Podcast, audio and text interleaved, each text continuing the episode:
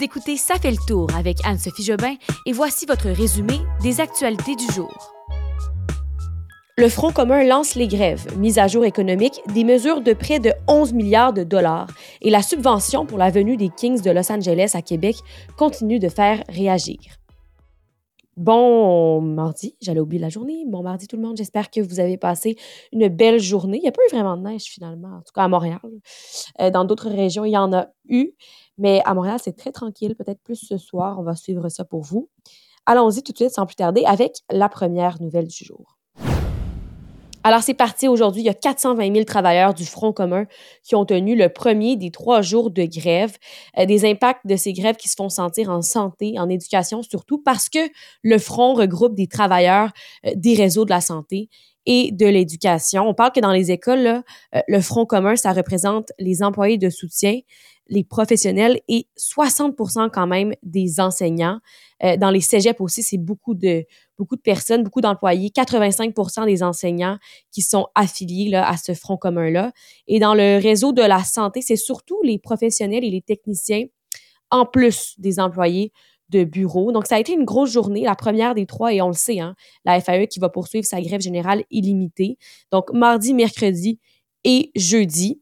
Je vous rappelle que c'est jeudi et vendredi que ça va se poursuivre avec la Fédération interprofessionnelle de la santé, connue sous la FIC.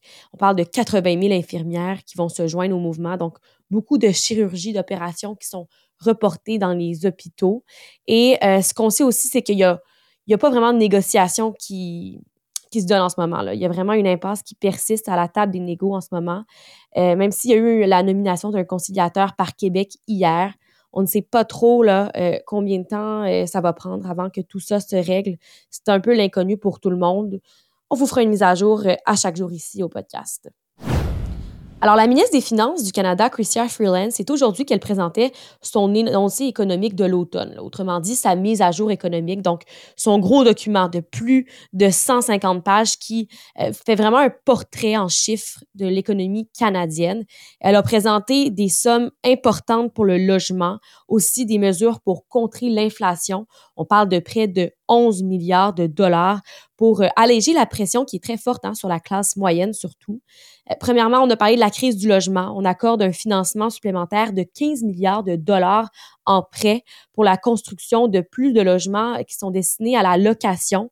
Aussi, un milliard supplémentaire de dollars sur trois ans pour la mise en chantier de logements abordables pour les personnes qui sont plus vulnérables. Euh, par contre, ce serait pas avant 2025-2026 que ces mesures-là seraient en vigueur, parce que ça prend du temps quand même construire ces logements-là. Et une autre mesure qui est importante en lien avec la crise du logement qui est mise en place, eh bien, c'est euh, de bloquer, de, en fait, de restreindre les locations de courte durée de Airbnb, entre autres. Et euh, pour les propriétaires, hein, les gens qui ont une hypothèque à payer, ce qu'on va faire avec cette mise à jour-là, c'est une nouvelle charte hypothécaire canadienne. C'est euh, une série d'engagements de la part des institutions financières pour euh, offrir des mesures d'allègement pour les détenteurs d'hypothèques, les propriétaires. on peut parler de prolongation temporaire de la période d'amortissement. Oui, oui, c'est ça que je veux dire pour ces propriétaires-là.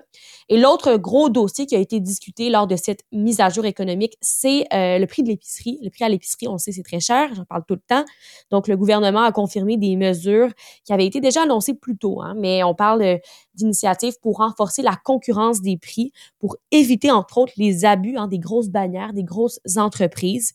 Et là, je peux pas vous nommer tout ce qui a été euh, abordé dans le budget, je vous dis les, choses essentielles, mais quelque chose que je trouve important, de mentionner pour terminer, c'est le gouvernement qui promet aussi de rendre l'accès aux soins de santé mentale plus abordable pour les Canadiens. Donc, on parle d'éliminer les taxes TPS, TVH sur euh, des services professionnels comme les psy, les psychothérapeutes, les thérapeutes pour aider les gens et euh, en parenthèse, parce qu'on parle d'économie canadienne, on a appris aujourd'hui que l'inflation a ralenti à 3,1% en octobre au Canada, diminution par rapport euh, à la dernière hausse qui avait été enregistrée au mois de septembre de 3,8 Gros dossier, la venue des Kings de Los Angeles, ça continue de faire réagir, de faire des malaises. Hein.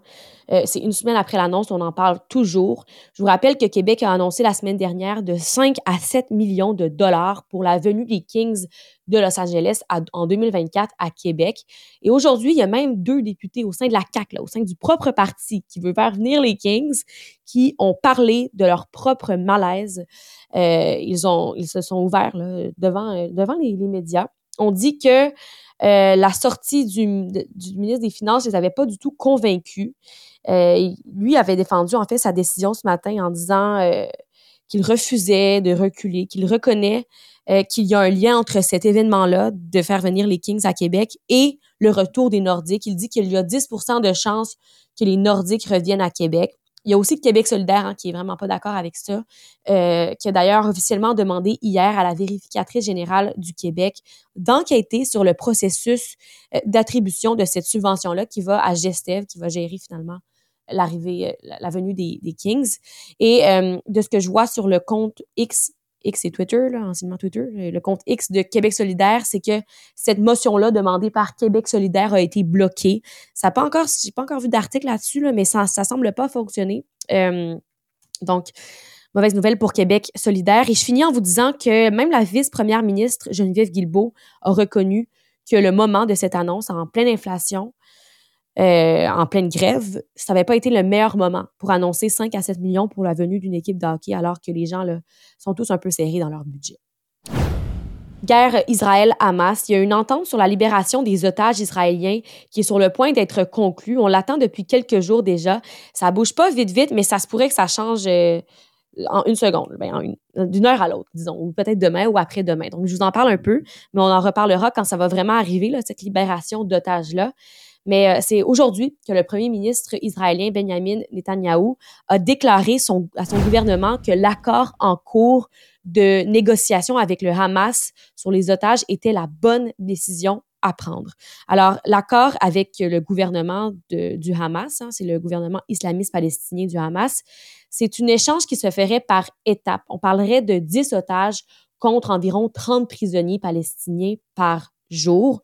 Aussi, ça comprendrait l'entrée de nourriture, d'aide médicale, de carburant et aussi une trêve humanitaire de cinq jours pour, le, pour la bande de Gaza. Euh, ça, c'est ce que précisé l'agence France-Presse. Donc, c'est quand même une source fiable. Euh, et euh, selon cet accord, ça pourrait être modifié, modifié encore, on ne le sait jamais. C'est environ entre 50 et 100 civils israéliens et binationaux qui devraient être libérés, mais aucun militaire contre un total de 300 femmes et enfants palestiniens qui sont en ce moment-là euh, ben, tenus prisonniers par Israël. Alors, petite nouvelle environnementale pour terminer en lien, en lien avec le plastique. Les articles de plastique à usage unique. Alors, on peut parler de sacs d'épicerie. On les voit plus vraiment dans les épiceries, les pailles en plastique, euh, vraiment les sacs en plastique aussi. Là.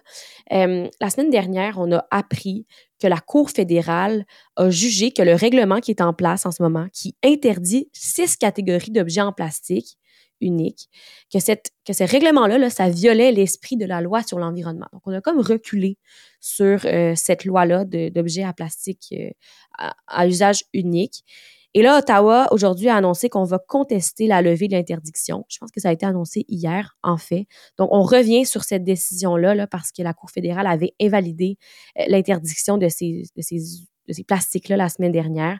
Donc, peut-être qu'on va revenir là-dessus, entre autres, entre autres, pardon, c'est le ministre Stephen Guilbeault qui avait affirmé que le gouvernement euh, ça n'avait pas de bon sens qu'il fasse ça et qu'il fallait maintenir la stratégie pour combattre la pollution par le plastique.